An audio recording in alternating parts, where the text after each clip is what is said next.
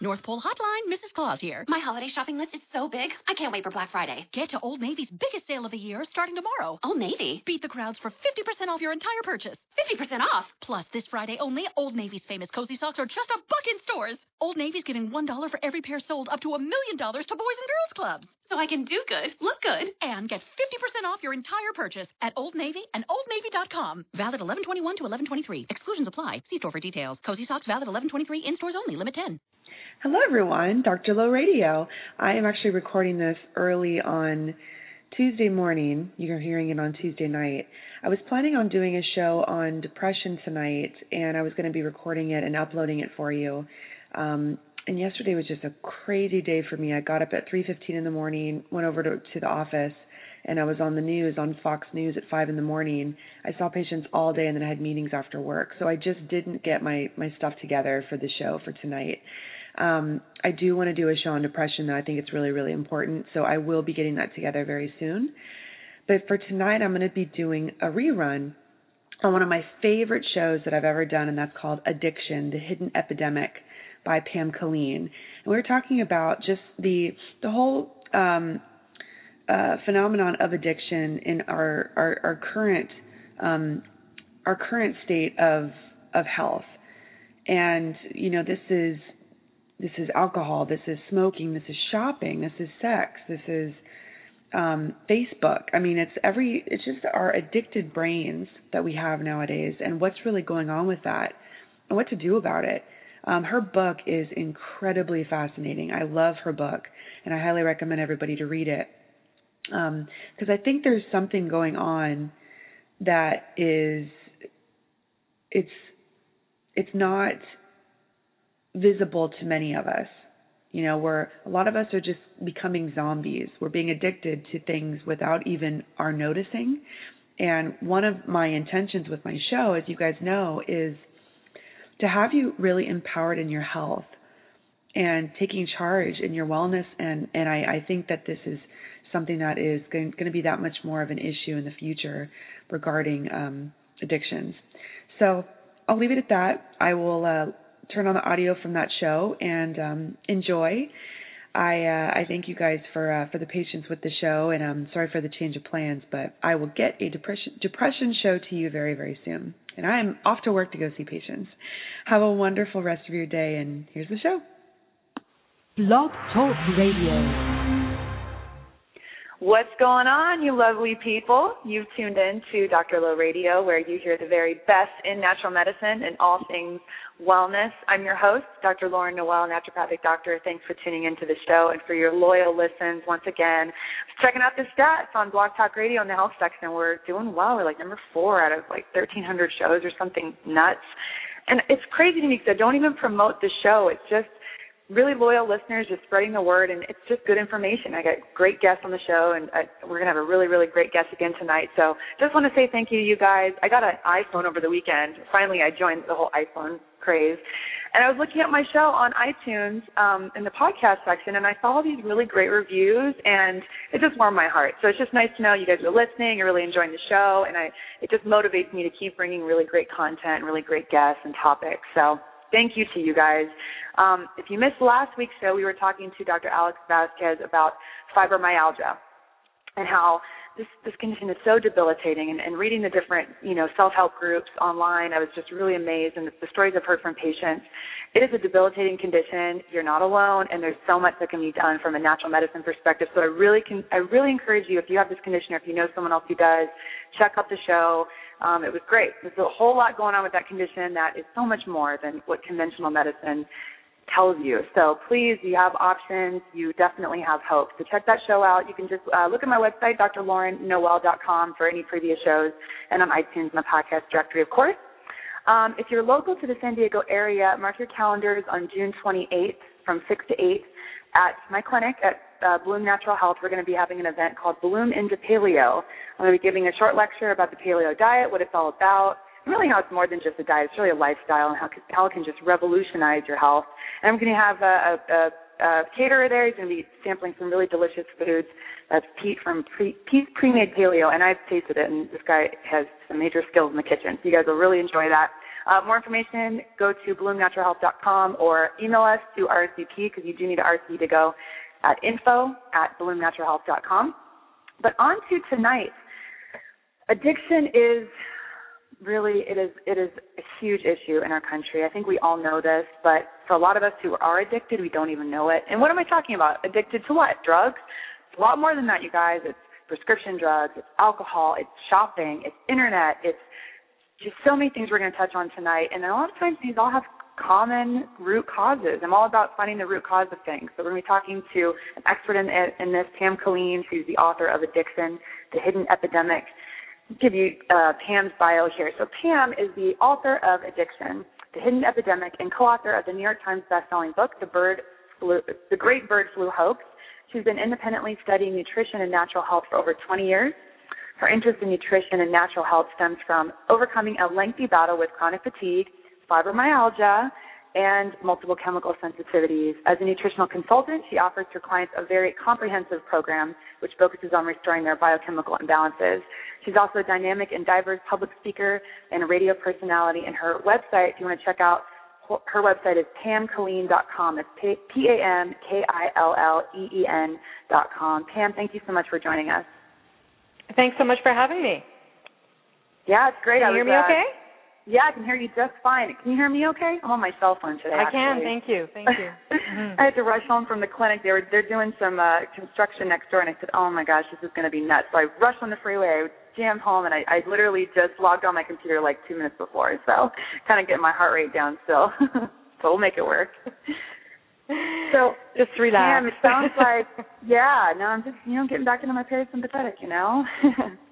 um, so I, I'm really excited about this topic. This actually is a very dear topic to me because I've had um, this affect my family, my, my brother, and, and I, I actually asked my family if this would be okay to talk about. But um, you know, he has been an addict since I was like three years old, and so this really affects us a lot in the family and everything, and just you know, in and out of treatment facilities, and you know, and we'll, we'll talk more about this later of just you know inmates and, and prisoners and the things that they go through with with addictions and just how it does, we don't get to the root cause with with these people you know? And and how and and I'll get more into this later but just how certain types of facilities have a different way of approaching addictions.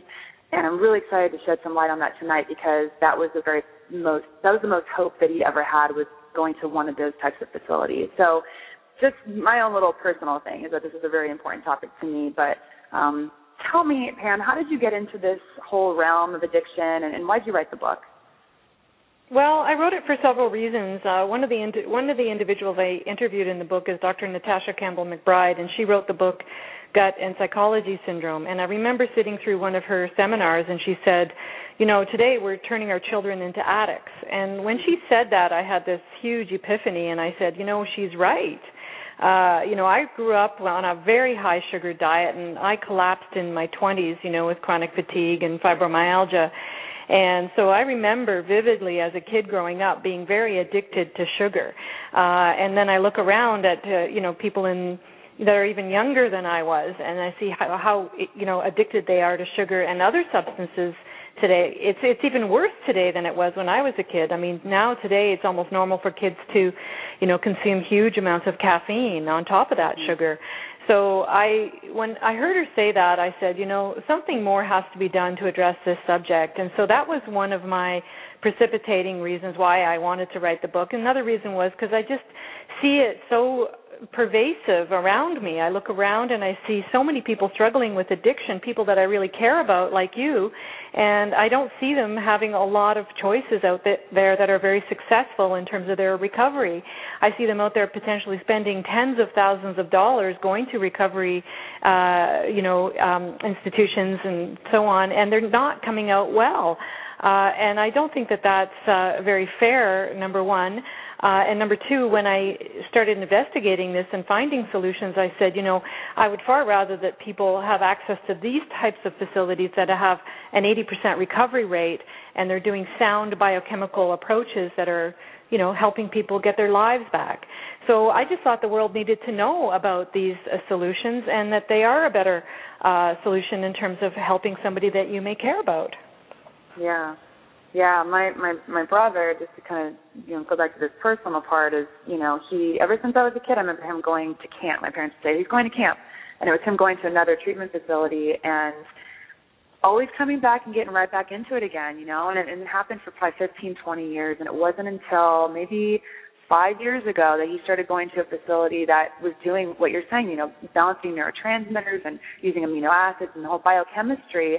And he and, and I remember him telling me this is the first time that I don't have drug cravings, and it was it was just so exciting, you know, to to be able to hear that. Mm-hmm. Um, so really excited to jump into that with you a little bit later, but let's just kind of take a step back. You write in your book that addiction is our number one health problem. So we know usually we think of okay, cancer, heart disease, diabetes. Those are the top causes of death we hear about. How how are you getting this statistic? How is it such a huge health problem for us? Well, it is our number one uh, health problem. It's, it's costing the U.S. economy a half a trillion dollars every single year. There are more deaths and disability due to substance abuse than from any other cause. Uh, so I do have the references uh, for these numbers in my book. Uh, they are hard numbers.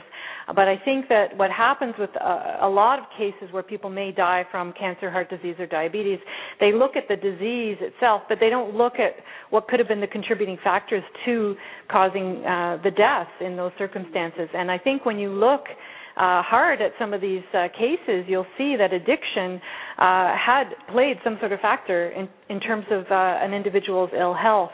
So, uh, very commonly, for example, like I remember once watching uh, the one of the Hollywood movies based on the life of uh, Peter Sellers, and he had a you know he was a lot of people knew that he was a very eccentric actor uh and that he did drugs and he was a drinker. And every single scene in that movie i remember seeing that you know he was either drinking or he was smoking or he was doing you know uh cocaine or whatever the drug was that he was using. And i remember saying at the end of the movie they said he died from i think it was a heart condition and I said to myself, no, I think he died from a hard life. I think he had he treated his body poorly and uh didn't get the right solutions in terms of dealing with the underlying reasons why he was so drawn to different drugs. And uh, the, yes and then those drugs inevitably um you know destroyed his health even more. So i think that um a lot of people look at the labels of cancer heart disease and diabetes but don't look at addiction as being a contributing factor Mm, yeah, and they they uh, put the blame on the disease rather than the you know leading up to what the disease actually was caused by. Really interesting. So, and I know that a lot of these patients are on numerous medications, you know, a whole list of medications. How many meds are, are people on now on an average? You know?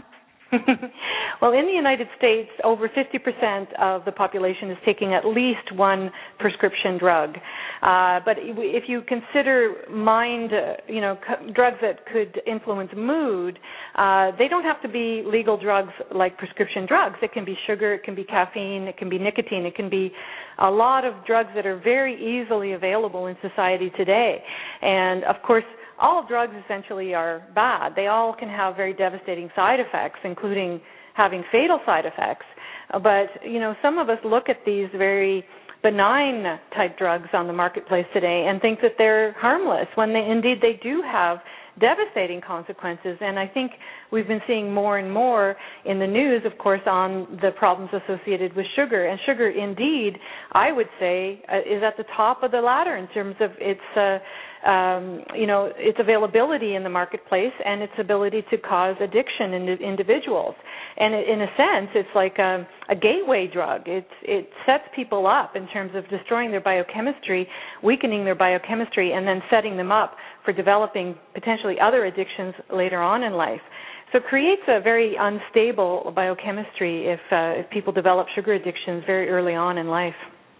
Mm, yeah, I think that that's just such a powerful addiction. And when patients first come into my office, one of my main goals with them to start is just getting their blood sugar balanced, and that makes a huge, huge difference with their immune system, their adrenal function, their, their you know mental uh, function, and everything. It's just it's so incredibly important. And and I remember seeing some stats looking at like schizophrenics and and other people with um you know different mood disorders and, and those with addictions that they they have some blood sugar imbalances, right? Oftentimes? Yeah, it's really the underlying instability that's happening in the, in people is that they are basically hypoglycemic, uh, and they're so essentially they have very poor blood sugar control. And the reason why this is happening essentially is because we're eating too many carbohydrates in our diet. We're not eating enough animal fat to stabilize blood sugar, and therefore relax the adrenal glands. And so essentially people are in this you know fight or flight mode this stress mode year you know day in and day out year in and year out and so they don't feel good and their brains are not running uh, on the proper fuel. So they have to medicate themselves in order to feel better. Uh, unfortunately whatever it is that they're gravitating towards actually just keeps destabilizing their biochemistry that much more. Essentially that's what drugs do is they damage an already damaged brain. Mhm Right. And then just makes it worse. And then one, one thing I thought was so interesting too is is oftentimes once people are able to you know recover from one addiction, they go to another one, right? You know, they get off of the mm-hmm. drug and then they start smoking and then they're drinking or or you know they trade one addiction in for another. So are there common root causes with a lot of these different addictions? Well, yes, and that is uh, again the sort of unstable blood sugar issue that we we just touched on.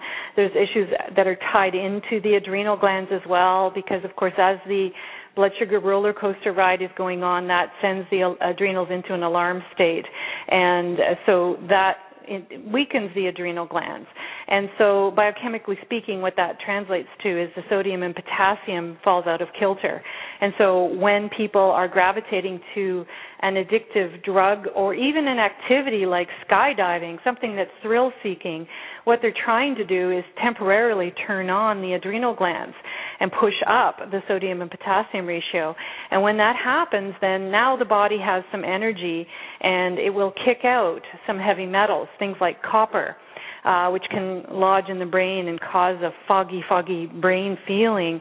And so, gen- generally, what happens with addiction is as people stimulate their adrenal glands, uh, release these heavy metals, including copper, feel better for a little while, but as they've taken something that's very damaging for the adrenal glands, then they have to actually go back to that substance or that activity again in order to re-stimulate the adrenal glands, again kick out some of those metals, feel a little bit better for a little while, and so on and so on and so on. So that's essentially the vicious cycle of addiction. And uh, one of the metals I just touched on, copper, is a big uh, problem with addiction and uh, and all mood disorders. From what I find, I when I test every single individual I'm working with who has any kind of mood disorder or addiction, uh, they are usually loaded with copper, and copper is one of these metals that um, you know really really messes with your hormones and and your brain in general, uh, interfering with your neurotransmitters and so on. And the reason why copper is such a problem today has a lot to do with a couple of different variables. One is, uh, of course, if you're living in a fluoridated community, uh, of course, the fluoride ion loves to attach to copper. So, uh, if you're living in a fluoridated community, you're going to be more prone to copper toxicity. If you have copper pipes in your house, you're going to be more prone to copper toxicity. City water supplies also tend to uh, add copper sulfate to the water as an antifungal. And another reason uh, why we can end up copper toxic has a lot to do with our red meat phobia. As red meat is one of the best sources of, zinc. Right? Yeah. Yeah, which is the antagonist to copper. So if people aren't eating enough red meat in their diet, uh, then that will cause the copper to increase. So copper is uh, is a big factor, and uh, it's one of these pieces to the puzzle that took me years to figure out um, mm. because uh, even though I think neuro, I think amino acids plays a huge role and can really help stabilize people's moods quick, quite quickly. Uh, the neurotransmitters also uh, won't fire properly as long as there's too much copper in the way as well. So that's just another uh, dimension to uh, addiction that I was so excited to find out about when I was doing my research. Yeah, and it's made a huge difference with your clients. Would you say addressing that? Key? Oh, huge difference. Absolutely. You know, and it's it's just it's a very uh, my the program I put people on is is a lot of work. There's no question about that. But it's a very very precise to getting rid of that copper because it's not easy to get rid of copper. Unfortunately, mm-hmm. I wish mm-hmm. it were simple, but it's not. mm-hmm. But one of the things people can yeah what people can do of course is make sure they're getting enough uh, red meat in the diet. Mhm. Okay, definitely getting that the real good quality red meat, not just the you know the typical hamburger patty from McDonald's. That grass fed, organic, really healthy cows. I'm sure my listeners yeah, probably I'm glad know to bring that, that, a up lot because by now. you know, yeah, it's so important if you can get the uh, grass-fed version of meat. Uh, that's your gold standard, and that's what I encourage people to find if they can find it. So, uh, absolutely, you know, you're going to get more amino acids in the red meat if the animal has been out on pasture, and the profile of the nutrients, of course, is going to be far better than if you get it from a factory farm source. So you're going to get more minerals in the meat. You're going to get uh, a better profile in terms of the fatty acids and more of the fat soluble vitamins like vitamin A and vitamin D as well. And those nutrients are crucial uh, for your nervous system. Mm. Yeah, I looked up, um, and I'll get to this in a little bit of some information of the USDA today. I would love to dissect with you a little bit, but but I love this piece you brought up is about nutrition and some of these trace minerals and um, metals and things. So besides the zinc and copper, are there other minerals, or other nutrients that are really involved with helping to balance brain chemistry to then you know treat or help prevent some of these addiction issues? Yeah, one of the um, so there's some very key minerals that need to be in balance in the body in order for the body to feel an inner sense of relaxation.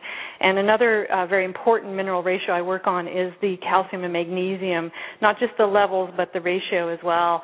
Uh, and it's a very refined process that I use because it has to be done in accordance with the sodium and potassium. But without bioavailable calcium and magnesium, these people end up feeling an inner sense of angst all the time. They feel worry all the time. They can't relax their brains. They won't fall asleep at night. And if they do fall asleep, it's not going to be a good quality sleep because there's no bioavailable calcium and magnesium for them to feel relaxed. Uh, and so without that sense of relaxation, of course, people will look to self-medicate. Uh, and as I see people improve on my program, of course, and they get to the stage where they have more bioavailable calcium and magnesium, they usually come back to me reporting that they feel an inner sense of calm and joy that they've never actually felt before in their lives. And uh, so it's it's quite a remarkable um, process that people go through as their minerals come into balance and uh, and as their adrenals start to heal as well. My clients uh, know that it, part of the healing process entails resting and relaxing, like what you mentioned earlier, being in that parasympathetic state is so crucial because that's the natural, normal, healthy human state is to be in a state of resting and digesting, which is the parasympathetic state. And so when people start working with me, I tell them I don't want any aerobic activity because I want you to imagine your adrenal glands as being in a cast. Uh, and like you've broken your arm and your arm is in a cast and it needs to heal. The same thing goes with the adrenal glands is for them to heal, you must rest. And I, if I work with people who come to me and they may be an elite athlete, uh, maybe they're a marathon runner or something along that line, I won't work with them until they stop running because I know wow. I'm going to be fighting a losing battle. I love that. That is, I'm I'm so inspired by that because I I have to play tough love a lot of times with my patients too. I live in a very fitness oriented area, and so I have to tell them, you know, you gotta you gotta put the the real crazy training on hold for a while because I don't want you to spend what I help your body save up. You know, we're really trying to turn things around for you. But yeah, you can't whip that horse while it's down. You got to let it get up and rest and heal, and then you know, then maybe you can do some racing down the line. But really crucial. Well, you're point. you're a very enlightened health practitioner because so few people understand that component. Yet it's it's uh it's very controversial. Like if I have somebody who's comes comes to me and they're addicted addicted to a given drug and they know the drug is bad and they know the drug uh, is not helping them and it's hurting them and they want to get off the drug. But where exercise is concerned, that's a whole different creature because most people think all that heavy exercise is actually good for them. And so it's very difficult for me. It's very difficult for me to educate them and tell them that that the strenuous exercise is actually draining their battery, and their battery is usually running on empty anyway. Uh, and so what they're using the exercise for is very similar to caffeine or cocaine or sugar. They're, they're using it as a stimulant to turn on their adrenal glands who, that are really not you know working on anything at this stage by the time they show up on my door uh you know they're they're running on empty and so mm-hmm. what they're using the the jogging for is to temporarily turn on their adrenal glands And what they end up doing, of course, is depleting their adrenal glands at the same time.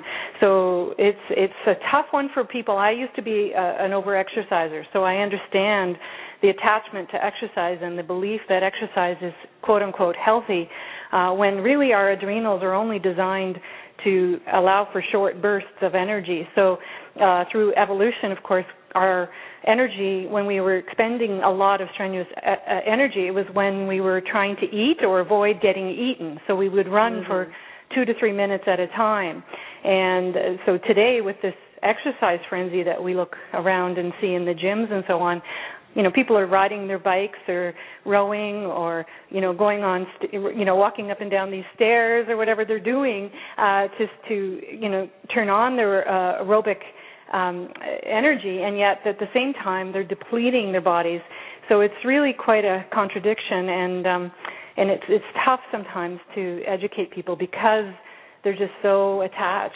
to to this uh, strenuous activity well, some of these ladies, once they get in their, you know, 40s, early 50s, they start to gain weight, and a lot of it's hormonal, and they're afraid that if they start, if they stop working out two hours a day, they're going to gain tons of weight. They don't realize that they're damaging their metabolism and making the problem even worse. Yeah, and you understand, I'm sure, uh, a lot about, you know, the uh, cortisol pushing up the insulin and insulin driving fat. So very commonly yeah. you'll see people who are over exercisers and they can't lose weight, and that's essentially the reason why. So mm-hmm. it's uh, it goes against all belief systems out there today. And it's yeah. it's, it's a tough challenge. It's a tough challenge, but uh, mm-hmm. when I see people go into relaxation mode uh, and their bodies start to heal, just so it takes a while. It can take several months for the metabol for the metabolism to heal, but over time, then the body starts to find its optimal weight. Yeah, yeah. I was looking at some photos of when I was in medical school, and I was going, "Wow, I was a little heavier then." I didn't even realize it. And since I've been out, I'm not as stressed. I'm enjoying what I'm doing. It's not go go go all the time, and it just it's been a lot easier. So it's just kind of interesting. Nothing really changed besides just my stress level. So, um, from a nutrition perspective, what what's the major love we can give our adrenals with nutrition? Like, what would be some good options? Uh, the best fuel for the adrenal glands is going to be animal fat. So, uh, as a supplement, it might be something like cod liver oil, but certainly butter uh, is a tremendous fuel for the adrenal glands. Uh, it's really, uh, you know, because of so many different nutrients in these foods, but predominantly has a lot to do with the fat soluble vitamins, vitamin A and vitamin D. Another uh, component that would be in animal fat that's crucial for the nervous system is arachidonic acid, and that's a fatty acid that has been wrongly demonized for many, many years because it's contained in animal fat. But arachidonic acid is also very stabilizing for the nervous system, and of course, it would be naturally present in there with uh, the fat soluble vitamins, vitamin A, and vitamin D. So it's it's the marriage of certain nutrients that you would find in animal fat that are so crucial uh, for things like the adrenal glands, but also for even your cell membrane. When you look at the cell membrane, the cell membrane is is comprised of, some very specific nutrients that you really can only find in animal foods.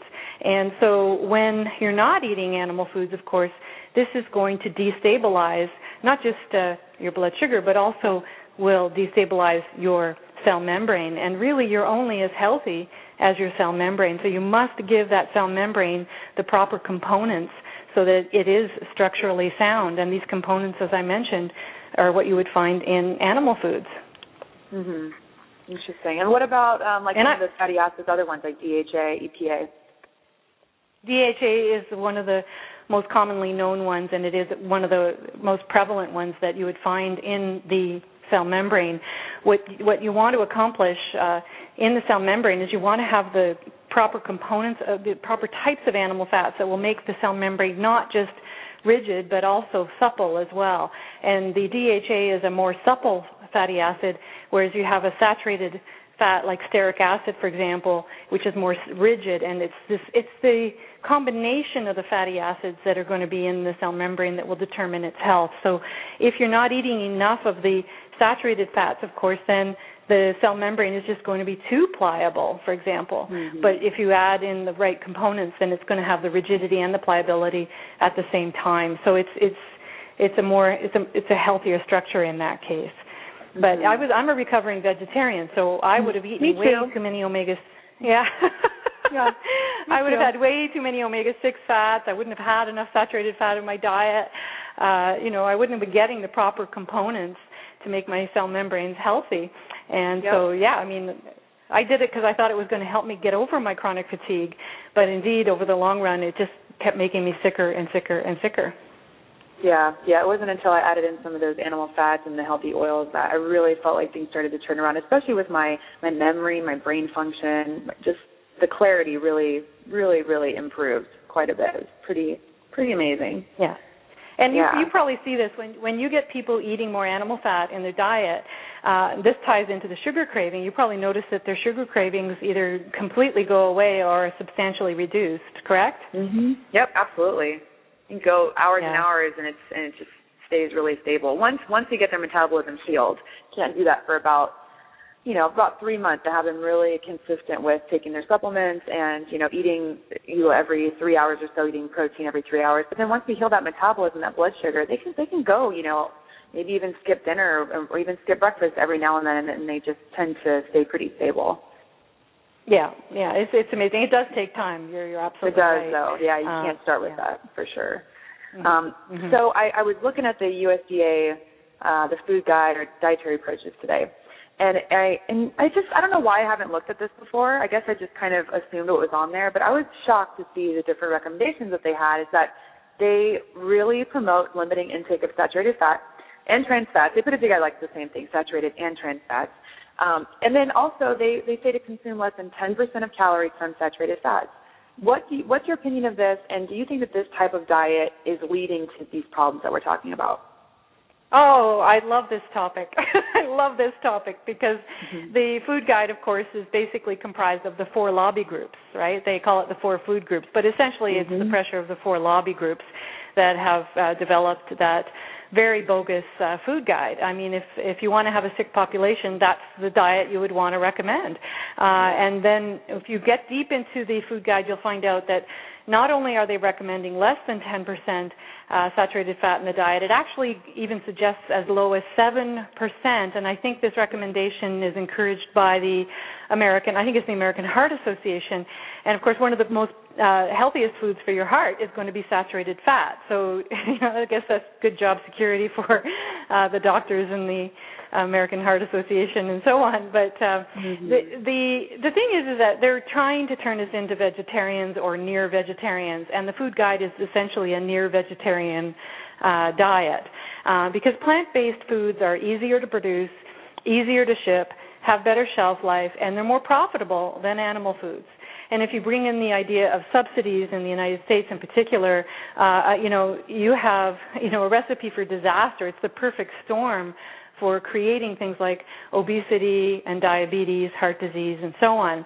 And a very dear friend of mine, uh, Dr. Louise Light, who sadly passed away a couple of years ago, uh, she worked for the USDA and worked on the 1992 food guide and she told the Secretary of Agriculture at the time that they could not, in all good conscience, recommend 6 to 11 servings of grains on top of the 5 to 10 servings of fruits and vegetables, because essentially that's sugar on top of sugar, right? So the Secretary of Agriculture didn't listen to the advice of his nutritionists and dietitians. They all knew that there was no science to justify recommending that much sugar in somebody's diet. Uh, and they said basically maybe three to five servings of carbs, but not six to eleven. You know, uh, at any rate, this, the Secretary, Secretary of Agriculture at the time uh, caved to the lobbyists, and of course submitted the final draft as being, you know, the, the, what we hear about very commonly is the five to ten servings of fruits and vegetables and six to eleven servings of grains. And he was told by his team that if he did this, that he would create a diabetes and obesity epidemic. And as we see, this is what has come to fruition. It's uh, it's really just a matter of money. It has nothing to do with health or with common sense. And uh, you know, sadly, of course, look at look at the billions of dollars it's costing the healthcare system, both in the United States and in Canada, where I live. Hmm. Ah, something's fishy. It's it's just it's just a little too crazy, you know, all this stuff happening and and it it, it really makes a lot of money to have sick people, right? Well, there's no incentive. You're absolutely right. It's not a conspiracy, it's business. It's just plain business. So what we have is we have big food creating clients for big pharma. Uh, and it doesn't make any sense for us to be, for them, I mean, it doesn't make any sense for us to be healthy. The sicker we are, the more money they get to make. Uh, you know, we don't die uh, of infectious diseases suddenly like we would have in the 1800s. Now we we know how to control infectious diseases. Uh, infectious diseases only account for about 6.7% of all deaths. A hundred years ago, though, that wasn't the case because we didn't know about hand washing, we didn't have antibiotics, uh, we had, you know, uh, very crowded living conditions. You know, things have improved dramatically in many regards over the last hundred years. So we know how to basically ward off ward off infectious diseases. The people today who tend to die from infectious diseases are usually ones who have some sort of pre-existing condition that they're unfortunately very unwell in the first place. Um, but over 80% of the population today is going to die from chronic disease. And these diseases, for the most part, are preventable through, as you know, through diet and lifestyle changes. Yeah. And and that's not what the government is uh, teaching us. And what they are teaching us, sadly, is information that actually makes us sick. So mm. it's it's it's it's it's an unsustainable system through and through. And the only way uh, we can fight it is from a grassroots level because unfortunately there's just way too much corruption going on in entities like the USDA and the FDA, and here in Canada with Health Canada and Ag Canada. It, they bow down to industry. Industry basically is their is, is who they answer to. They're not answering to the needs of the people anymore. So we are, we are the ones that have to solve this problem. So I always sort of uh, say, you know, I think what's going to end up happening is, you know, your clients, your listeners, um, you know, the people who understand uh, the importance of traditional foods, uh, who know about some of this corruption going on within the, the government entities, you know, we're going to be the ones that survive because we're going to be the ones avoiding the MSG, the aspartame, the sugar, yeah. you know, the vaccines, the drugs, uh, and and let let USDA and FDA let them have all those things. Right. right. yeah, you can keep it. they're the they're the ones that are gonna they're the ones that are gonna go away. and right. we are the ones that are gonna be left standing because we know not to touch those things that those yeah. those uh, things that uh, we see so commonly out there, including the food guide, are just creations of industry. They're not at all uh, serving our health. Mhm. Woo, it's such a hot topic. I'm like fired up right now. So I think it's crazy how we we give I don't say we government the government gives false information about nutrition. They throw off people's neurochemistry, their biochemistry, their neurotransmitters. Everything is thrown off. Pe- people become addicts, and then when they act out, we throw them in prison. I know I'm simplifying it a little too much, but you know it's that that is kind of the trend that we see. And then people are in prison, and then we give them crazy foods that are toxic, makes them even mm-hmm. more unhealthy, acting out even more and then you know once they do get out, they get put back in again over and over. It's a cycle. And how many inmates do we have now in the U.S.? Oh, two million. You have more like inmates. Two million prisoners. Yeah. Two million, yeah, and there's more inmates in the United States than there are farmers, uh, you know, and uh, so it's it's uh, yeah, I mean it's just crazy. You have a in the United States in particular, you have a prison system that is completely unsustainable. You have problems with overcrowding and so on. Uh, and then sadly, here in Canada, we have a prime minister that wants to expand the prison system, which of course is going to create similar problems here in Canada as is, as what exists in the United States right now. Now, if if you if they were to spend more money on the front end and truly rehabilitate these inmates by mm-hmm. helping them with their biochemistry so that they can make good decisions, uh, that would save billions of dollars in terms of the justice system year round, not just financial uh, gains, but but you would save families and hopes and dreams and lives. I mean, there's so much that they could save by helping people um, get healthy biochemically.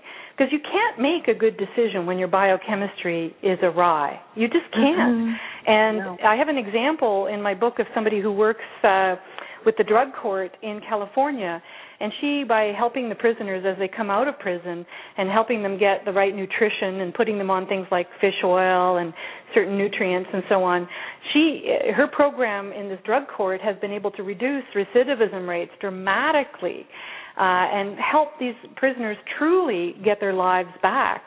Now that's a more humane society. That's a society that's far more sustainable than simply punishing these people all the time. And it sounds like you know that even uh, the prison system in I think the Chicago area is giving the prisoners soy, uh, and of course, as you mentioned, you know that's just going to create more violence among the prisoners and increase recidivism rates in the long run. Yeah. What else do do inmates eat? Do you know what else they have besides the soy? It's like their typical. Well, I don't know how far reaching that trend is where the, the prisons uh, are implementing the soy based diet. Um, I'm not sure how many prisons are affected by that. Um, but they do get their quote unquote three squares. Um, but again, the quality of the food is certainly very questionable at that. Yeah. Um, but they at least are sitting down and eating three square meals. Uh, which is probably more than they would do if they were at home, sadly. Mm-hmm. I do speak with people like I talk to uh, some of the police officers and so on that work with um, offenders and reoffenders and so on, and they they tell me, of course, my one of my goals is to get in the prison system and really help these people rehabilitate. And they just think it's a pipe dream. They just don't see they just don't see it happening. And of course, what you're dealing with in the prison system is prisons for profit. You know that these this is this is a system that is um, you know a profitable system. And it's a, it's it's employing a lot of people. And so t- to have fewer and fewer and fewer prisoners in the system of course it's, it's going to compromise jobs it's going to compromise profits. And mm-hmm. so there's a lot of incentive to keep the system as dysfunctional as it is. Yeah. No it makes sense. I mean it's, again it's it, it it pays off to keep people in trouble. It pays off to keep people sick it it does. You know, it's it it makes a lot of sense when you really dissect it all. Um, mm-hmm. One of my favorite things to talk about to kind of switch gears is gut function. It's like my very very mm-hmm. favorite thing in the whole world. Talk about nutrition and talk about poop. I love talking about poop with my patients, and making sure that they're going regularly and they've got their digestion really regulated, and and and even with addictions, gut health can be involved. Can you speak a little bit about the gut and how that how that plays a role in all of this? Yeah, well, there's something that's called auto brewery syndrome, and essentially you're creating alcohol in your gut if you have what's known as, and I'm sure you know this term well, is dysbiosis or an imbalance in gut flora. So it's very, very important to keep your gut flora intact so that you are producing uh, the proper elements in your gut. You don't want to be producing lots of acetaldehyde or uh, putrescine, cadaverine. You know, you don't want to be producing a lot of ammonia in the gut. You want to have a nice, healthy gut uh, ecology. And uh, when your your gut ecology is off and you're producing all sorts of toxic uh, chemicals, for example, they can leak out through, through your gut lining and go out through the body and actually interfere with your hormones, interfere with cellular communication, uh, get through the blood-brain barrier, and and in fact adversely affect the brain. So your gut being your second brain, it's very very important to prioritize keeping it healthy. And so um, I'm sure that you teach your clients about uh, probiotics and um, probiotic rich foods like uh, real sauerkraut, hopefully farm fresh kefir, farm fresh yogurt.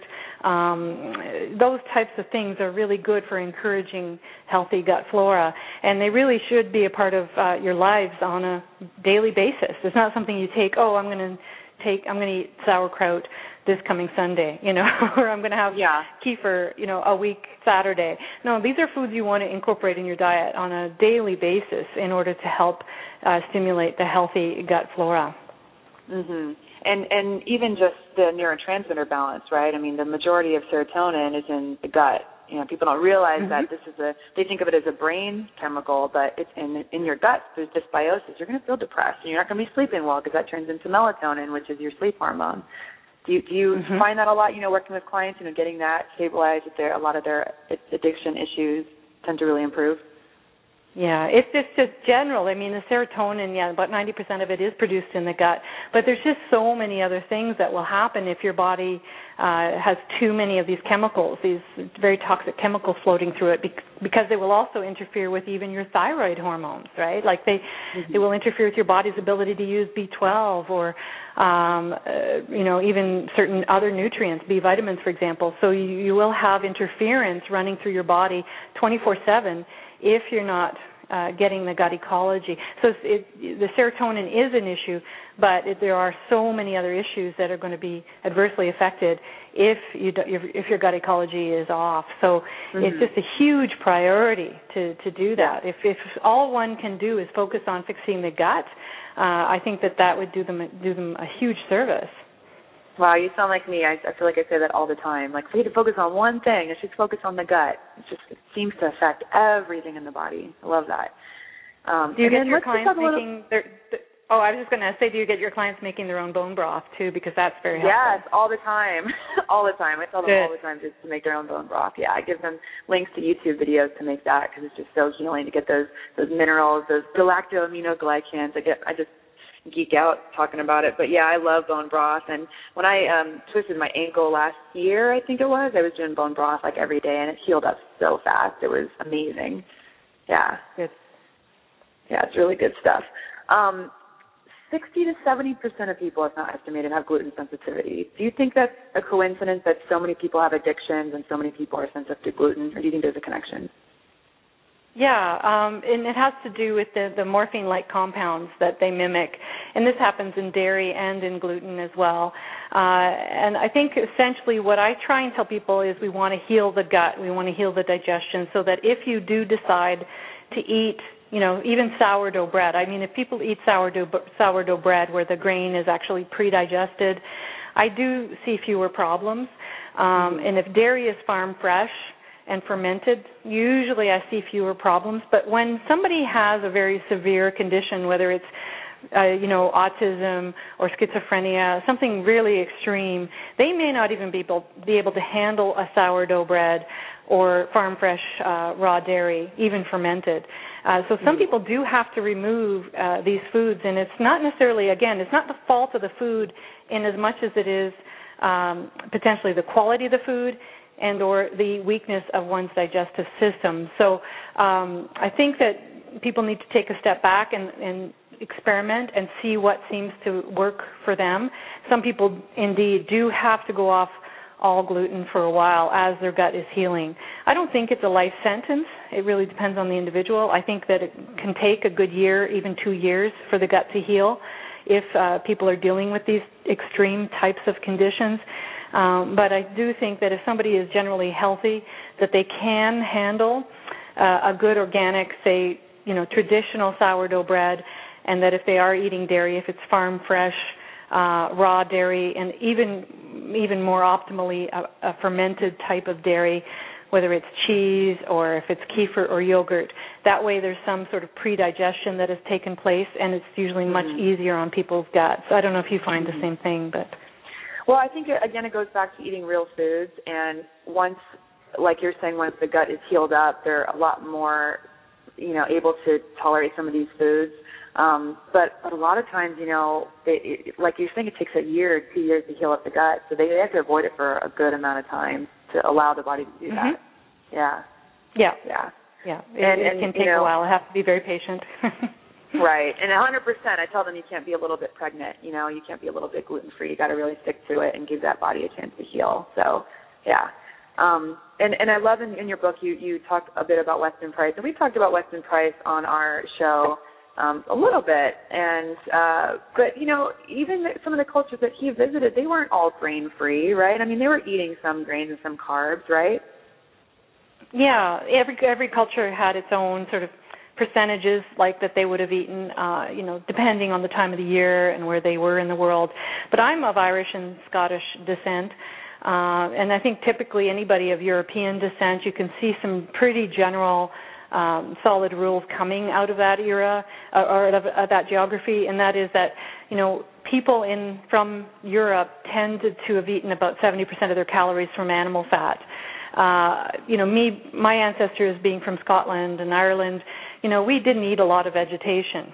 So, Mhm. you know, I don't eat that much that much in terms of carbohydrates. I, I really don't. Um, but I certainly enjoy my animal fat, and as would Yeah. anybody if they're from uh, European descent. So it's a pretty good general rule. One of my favorite books uh, that gets into some of this is Life Without Bread by Dr. Wolfgang Lutz. I love that book, and he, for 40 years as a medical doctor, would just limit people's intake of carbohydrates of all kind, uh, not just bread, but he would limit carbohydrates to about 72 grams per day. And um, you know, 40 years of clinical observation as a medical doctor, he saw nothing but good come from that. Uh, so it was really, it's a really fascinating book. If you haven't read it, I would highly recommend it. Yeah, I, I've I've seen it on friends' bookshelves and I haven't read it yet, so I'll definitely write that down as a the next on the list. Um, I love how your book covers addiction from many different types. You know, we talked about sugar, talked a bit about alcohol and drugs, but even things like internet addiction and shopping and video games. Can you touch a little bit about that and and and also just what can parents do? You know, we seem like we have Mm. our, our hands tied sometimes in being able to handle this with our with our children. Yeah. Well, it's it's uh, the media in general and how we are just so bombarded with different forms of media today, and it's just a natural human, um, you know, magnetic attraction that we have for something that's new, right? Something that's fancy, something that's gimmicky. We all tend to want it, right? Uh, we don't necessarily need it, but we want it, and marketing has. Uh, basically driven our desire for want uh, and used want now that uh, surpass need. Uh, and so, unfortunately, today, uh, this that's what's driving us is, is our desire for want and, and not for what we need. A hundred years ago, before the Great Depression, uh, we had what we needed. We had a roof over our heads. Uh, you know, we had three meals a day. Uh, we had shoes on our feet. You know, we had what we needed and we didn't live in a very materialistic society.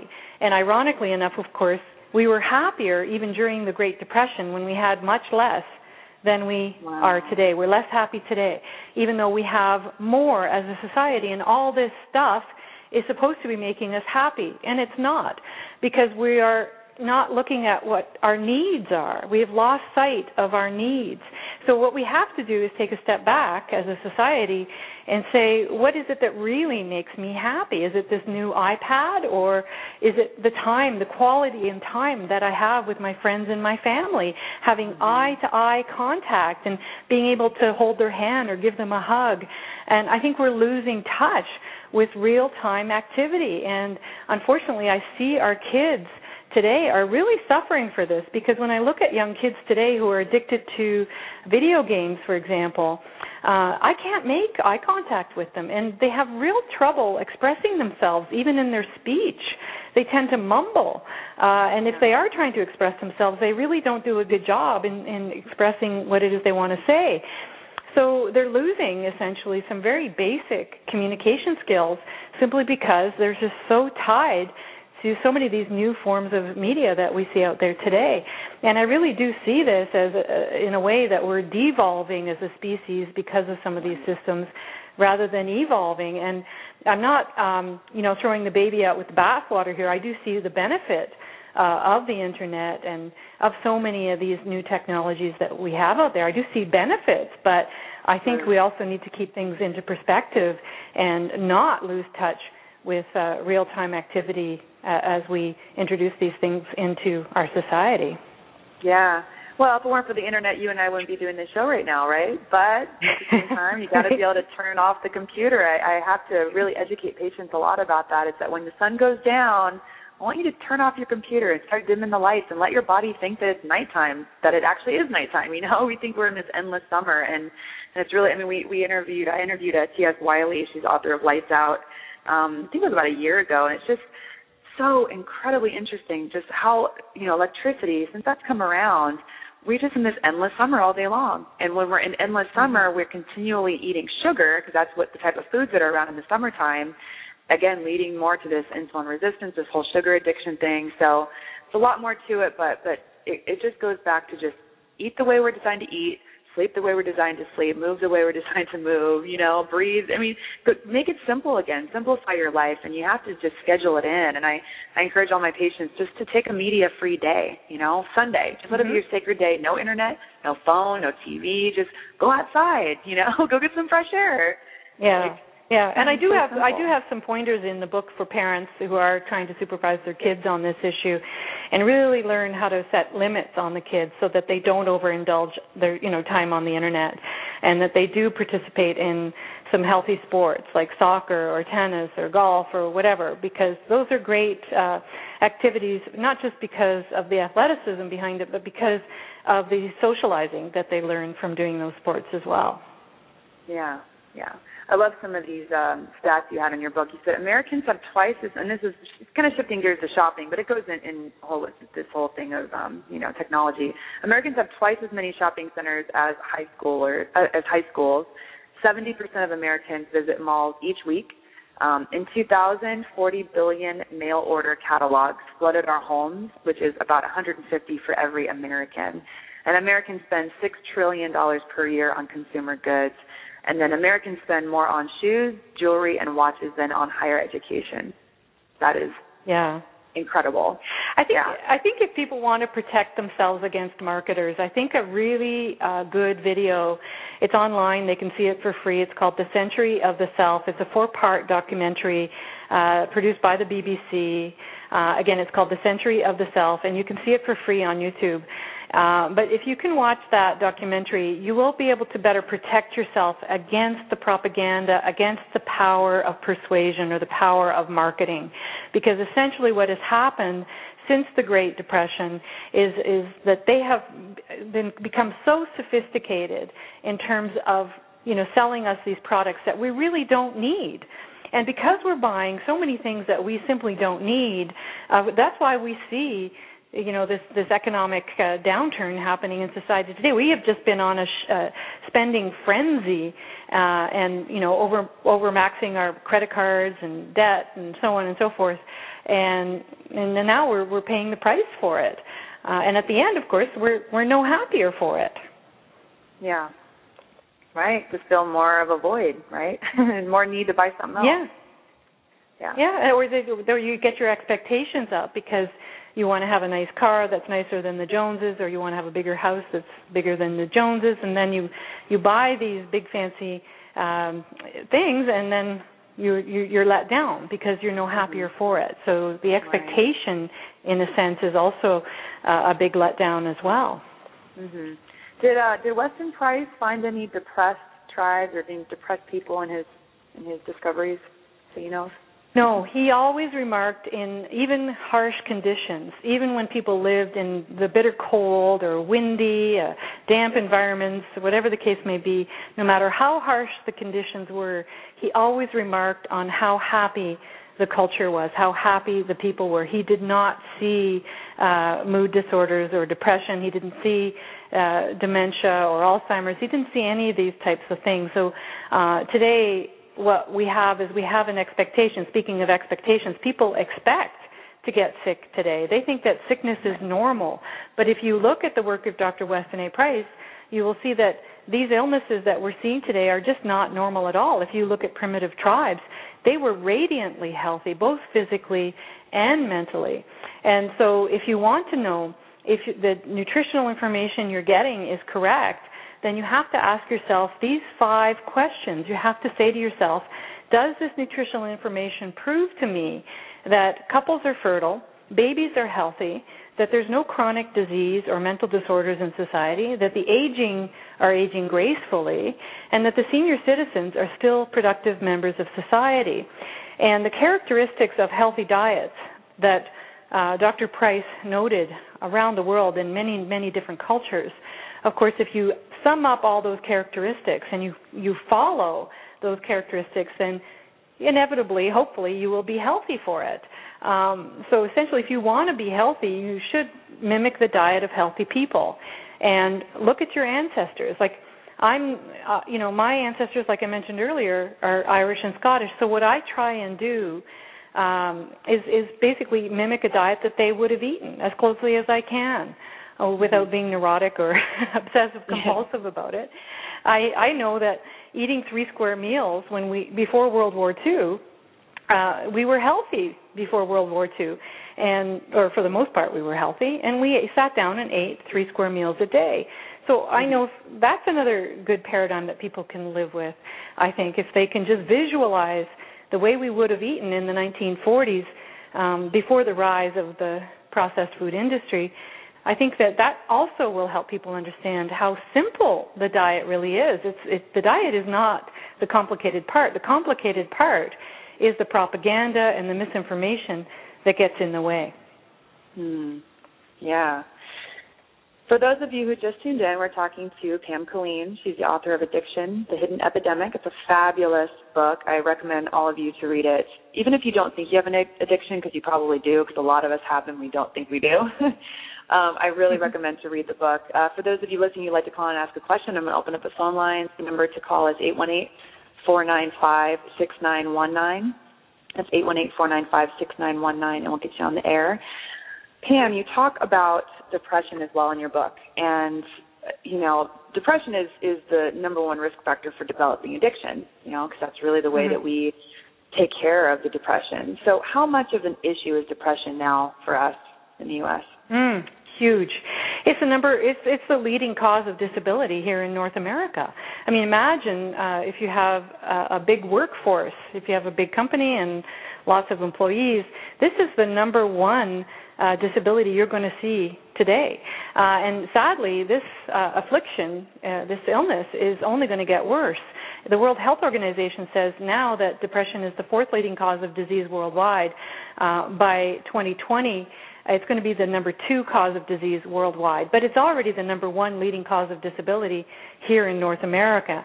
And things are just going to keep getting worse. And part of the reason why is because the medications are simply not working. you know, they're not helping people for the mm-hmm. most part. They may help when people have debilitating depression, but they don't seem to be helping people who have mild to, to moderate depression. And any, even if these drugs are helping people who have debilitating depression, the side effects can be very debilitating. So, uh, 70% of the people who have depression are basically walking around wounded. They they're in a, you know they're not talking about it. They're not doing anything about it. They're suffering in silence.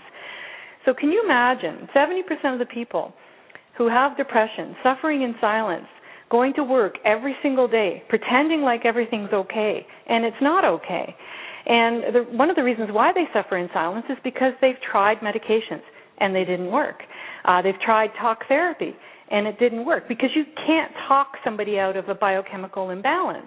Mm-hmm. Uh, if they have nutritional deficiencies, for example, you can't talk somebody out of that. I remember when I had chronic fatigue, you couldn't have talked me out of chronic fatigue because I was a biochemical mess. So, so you have to get the biochemistry intact, and then maybe people can benefit from talk therapy. I don't think there's anything wrong with talk therapy. I just see its limitations when people have an imbalanced biochemistry. So uh, I think that if people knew that there was a way out uh, biochemically uh, out of their depression, I think people would would celebrate it, would would love to have these solutions. Uh, but unfortunately, that because of so much stereotype and stigma attached to depression, I don't know how many of these 70% are actually, you know, aggressively still looking for answers because I think a lot of people who have depression right now have simply given up and think that it's a life sentence when it, it is definitely curable. Mhm. Absolutely. All right, I have an open it up to a, a Facebook question. This is from Angelique, and she wants to know what's the best thing someone can do to allow a loved one to help themselves with their addiction. Well, I, that's a that's a difficult question to answer because I think it depends on the severity of the uh, the addiction, depends on the individual, uh, him or herself. But uh, I work with people who have some pretty serious addictions and they know they acknowledge that they have the addiction and they want out and they do work really really hard on my program. So i see them taking the active measures that they need to take. Um, but i have a lot of friends that i love and adore and i see them with various addictions uh, but they're in complete denial and I see that as well. I see that extreme. So where you see the denial, unfortunately, uh, you know, you, there's the expression, you can lead a horse to water, but you can't make them drink. So they have right. to really want it. Um, and and they say in addiction, they say never to give up, never to give up. If you know somebody, if you love somebody, and you see them basically, you know, destroying their lives with an addiction, um, it's nice that they know that you're there for them. Um, but you may need to do something radical. You may need to do an intervention, for example, uh, just to get their attention. And according to the information that I've read, the intervention is probably one of the most successful ways to to wake them up and try to get them some help. Uh, another thing that I can say is when I was doing research for the book, and the people that I feature in my book, when they were testing addicts, they would be forced into the, the clinic, uh, and then they would be tested. And when they were tested and they could look on paper and see that they were a biochemical mess, that essentially allowed for the albatross to come off their shoulders. Because the addict you know uh feels shame and feels guilt right? And when they see that it's a biochemical issue then they can actually almost breathe easy and say, I'm not going crazy. There is something physically wrong with me. I knew there was something physically wrong with me, but nobody ever told me there was anything physically wrong with me.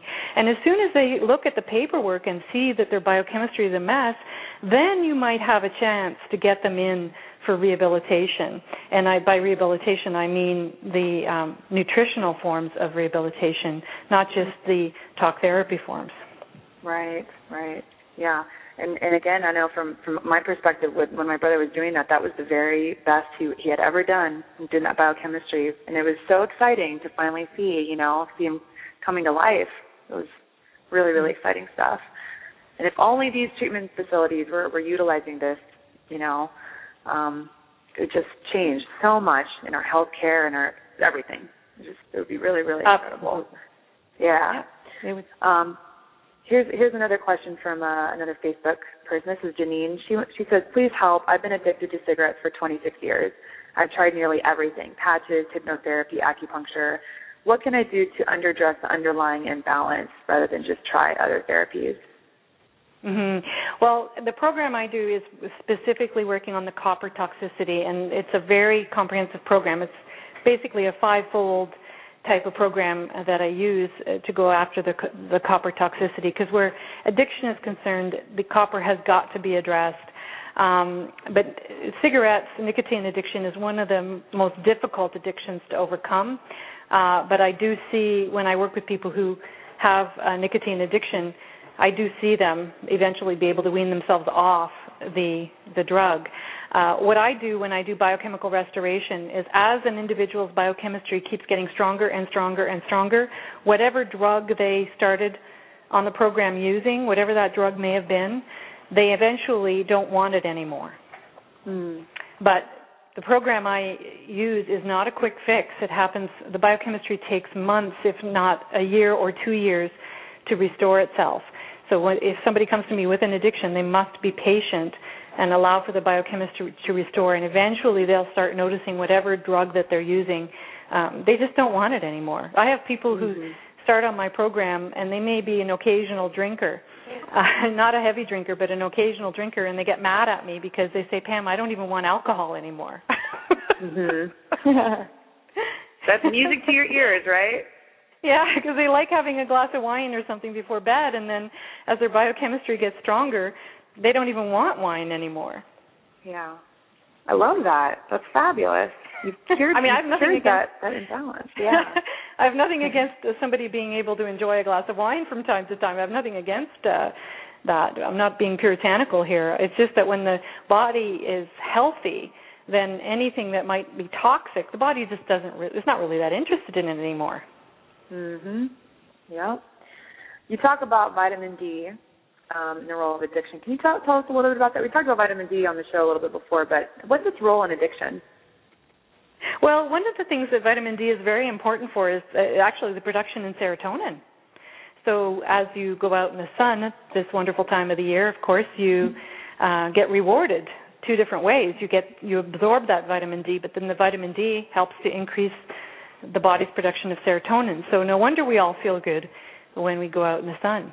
So that in the role of addiction, I think, is very, very important because uh, the neurotransmitter serotonin is one of your, you know, happy neuro neurotransmitters. It's it's a feel good neurotransmitter.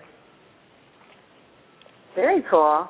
I think I forgot that. That's one of those little cool little tidbits that I I spaced on. That's I love that. So, all right, I think I've really drilled you with lots of really awesome questions, Pam. um, oh, listen, I could go on for hours. oh, me too. Me, me too, girl. I'm. I could talk about this for hours too. But for the sake of our listeners, is there anything else, any other topics, or you know, anything that you would love to to touch on that I maybe forgot? I think um, just a, a couple of things. I think another key reason why I wrote the book is because it's a call to action. Uh, I wrote this book because there's really no book out there like this where it's basically pleading at a grassroots level for society to do more about this issue because if we do not do more to help fix this problem, I just don't have a lot of hope for our younger generations. Um, you know, I I just see today, for example, here where I live in London, Ontario, uh, a group of teachers got together and did a survey uh, among the teachers and said that over 25% of children today have some sort of mental disorder. Ugh. So that's one child in four. Now, when I was young, when I was, you know, in grade school, I didn't see a lot of dysfunction or mental disorders among my peers, but now they're saying it's about 25%. Now, this is not, uh, you know, there, of course, uh, in the world of psychology or psych- psychiatry, they'll say, "Oh, it's because we're better equipped to diagnose uh, these kids or what have you." Um, no, it, it, there's something terribly wrong nutritionally with our children today. That they're basically st- starving their brains with the right nutrients to keep them uh, happy, you know, happy biochemically. Um, and so I think that uh, we we do need to take more action on this issue, and even if it's just family by family uh, doing um, work in this area to make sure that their kids are getting the proper nutrition. That is uh, that is a major step in the right direction. Uh, I'm going to be speaking at the Weston A. Price uh, conference in Santa Clara, California, in November. I'm going to try and, my best to go to that. I really want to go to that. Oh, yeah. I'd be. I'd love to meet you in person. That would be so much yeah. fun. Uh, but you know, the Weston A. Price Foundation, uh, you know, as a, as a group, is just doing so much uh, at so many different angles to help fix this problem. And anybody, uh, even in the paleo community, is a big part of the solution be- because it's eating enough animal fat and animal pr- protein, basically, that's going to help solve this problem. So um, I think that uh, you know, if people do have a loved one who is struggling, or if they have nieces or nephews, and you you see that they're kind of you know, walking on eggshells or whatever. You've got to do something to to try and educate people in the right direction, just for the sake of the children today. Yeah, Pam, what do you what do you see is is going to happen to the next generation of, of children if we continue to ignore this problem? Well, I think what's happening is very Darwinian. So it will be the survival of the fittest. I kind of touched on it earlier. You know, the uh, USDA and FDA can have all of their bogus uh, products and so on and let them die off and it's people like you and me and your listeners uh, you know we're we're going to be the ones left standing so the ones that are questioning authority the ones who are questioning experts today you yeah. know um i think they're the ones who are going to survive and uh the rest are just unfortunately going to die off yeah well, the first step is, is educating yourself, and I I love the work that you're doing, and it's really incredibly important um, to to get your book. All, all you listeners, I really do encourage you to, to pick up this book. It's it's just so full of information. You're gonna it's gonna blow your mind. Um, so thank you, Pam, for writing this, and thank you for the work that you do. It's really incredible, and I just hope that you have healthy adrenals to continue doing what you're doing. And um, yeah, I'm just really inspired. So thank you. Oh, thank you so much for having me on your show. It's been a real pleasure. And where can listeners uh, learn more about you? Uh, my website is uh, just my name, Pam Killeen, K-I-L-L-E-N dot com. And if they want to email me, it's just pam at pamkilleen dot com. Awesome. And Thanks, I'm on Pam, I'm also on Facebook. We're on Facebook together too, so I'm on Facebook. We're, we're Facebook friends. We're official. yeah. well, hopefully I'll get to meet you in November. And until then, um, take care and thanks so much for being on the show. Thank you so much. Keep up the great work. I will. You too. All right, guys, that's the show. Thank you for listening, you guys. Really, really important topic. Um, check out our book, Addiction, The Hidden Epidemic. That was Pam Killeen. Great show. And I don't know if I mentioned what the show is going to be next week. I'm going to be interviewing um, the authors of It Starts With Food. That is, oh crap, I'm spacing their names right now uh, Melissa Hartwig and Dallas Hartwig.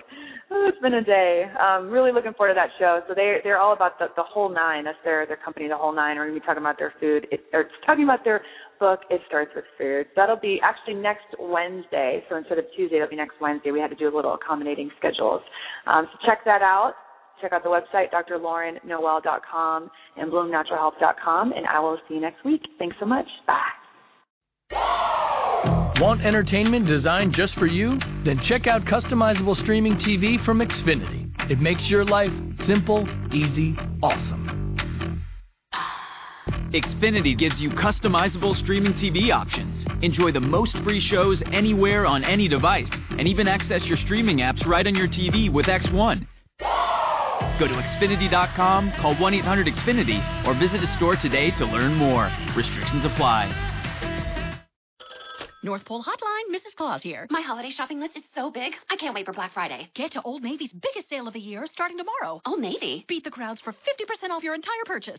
50% off? Plus, this Friday only, Old Navy's famous cozy socks are just a buck in stores. Old Navy's giving $1 for every pair sold up to a million dollars to boys and girls clubs. So I can do good, look good, and get 50% off your entire purchase at Old Navy and OldNavy.com. Valid 1121 to 1123. Exclusions apply. See store for details. Cozy socks valid 1123 in stores only. Limit 10.